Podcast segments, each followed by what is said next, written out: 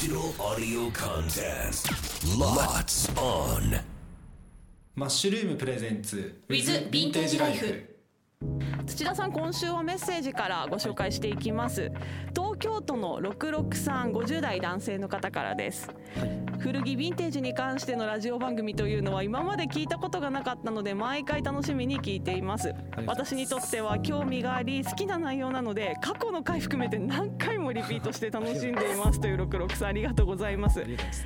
現役バリバリの日本のトップバイヤー土田さんのヴィンテージの話を聞けるのはかなり貴重なことだと思っていますし店舗に頻繁に行けない東京在住の私にとっては嬉しい限りですというふうなメッセージもいただいています、はい。そんな66さんからなんですが最近古着ブームもあり私の周りの20代の若者たちが将来古着屋をやりたいという子が増えています。ヴィンテージを扱う古着屋を経営していくために必要なアドバイスがありましたら教えてくださいということで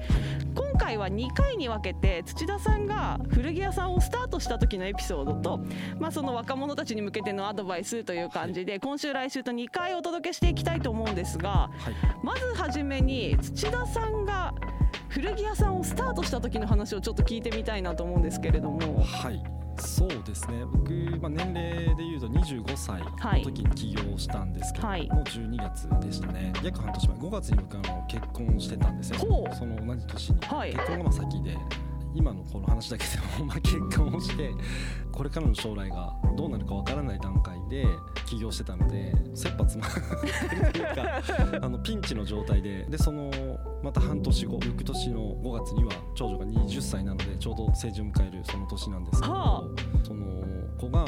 生まれてきますっていうのがまあ分かってる状態だったので、はい、まあ、大変だったなという 状況でしたね。ちなみにその25歳の時に起業はい。それまでは就職したりとか何かお勤めはしたんですか、あの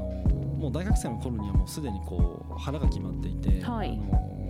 具体的なプランはなかったんですけど、はい。まあ、商売をやるっていうことはまあこう自分で決めてまして。それは古着に対してのってことですか？はいそうですね。もう選択肢は古着しかなかったので、はい。その就職活動にまあ至ってはもうリクルートスーツはい。であの就職活動するってことも、まあ、せずにでそのままたまたまこうご縁があって新潟の当時プラーカっていうあの、はい。あるプラーカさんのそのテナントビルにあった古着屋さんに就職することができてで大卒で一応あのそこで1年半ぐらいでしょうかね2年弱ぐらいあの勤めさせてもらってあの自分が店頭で店長として販売として 店長だったんですか？その時はなんかそうでしたはい、でそこで人と接する、まあ、基本的なというか、まあ、部分を、まあ、身につけるということで言えばそこでそういう経験をまあさせてもらったっていうのはすごく良かったなと思うんですけれどた中ではい、一番きつかったことって何ですか？一番きつかったことは、うんこの業種だとどういった形でどういう生活が送れるかとかそういうところまでをこう見ずにずっと自分も自分で古着屋をやるっていうのを決めてたはい。にもかかわらず、割と先のことまでは考えてなかった中で始めてたので。はいはい。果たしてこれがあの食べていける職業なのかどうかっていうところも考えてなかったので、はい。あのまあ本当にもうチャレンジャーみたいな感じで今もそうなんですけどね、はい。ずっとそんな感じでしたね。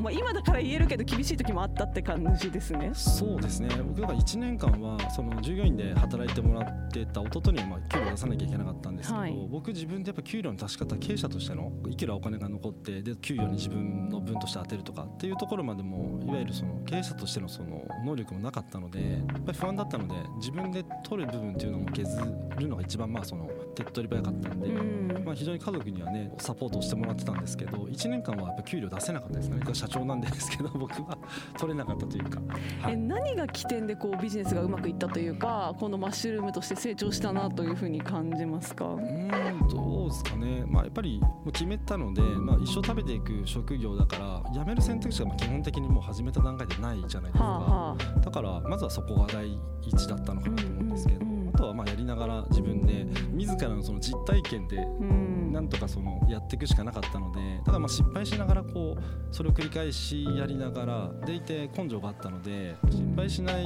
わけがない自分がってはいいうその、